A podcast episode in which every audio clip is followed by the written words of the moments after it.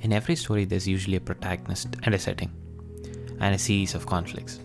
Strong conflicts usually make good stories. But what about life?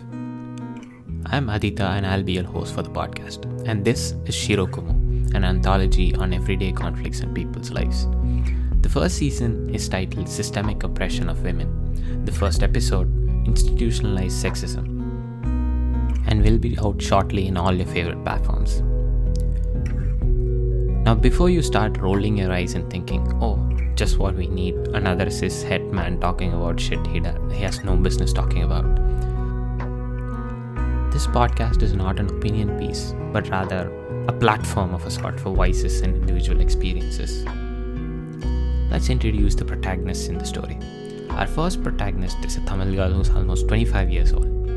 She has just started working as a surgeon at a prestigious hospital with a well known doctor and his team. Her boss didn't want a lady doctor because, in his opinion, women aren't cut out for the demands of the discipline. And there you have the conflict, our protagonist being a woman.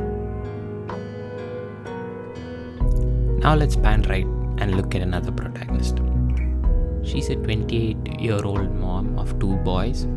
She's a housewife and takes care of her kids and husband full time. She quit her engineering job when she got married because her husband said that he'll get her a job at the same company he works at.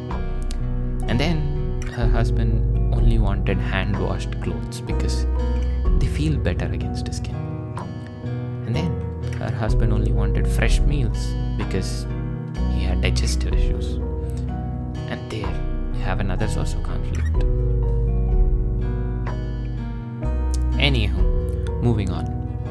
Now we look at an 18 year old, fresh out of high school, first year engineering student. She's just got off her college bus. She's super excited to finally get to college, start a fresh new chapter in her life. She walks past the gate and she feels a dozen eyes zone in on her. Half a dozen men staring at her, making her skin crawl inward. Hey, you! comes the call. She turns around and a man yells at her. Are you coming to the college to study or show off your body? And we have another source of conflict.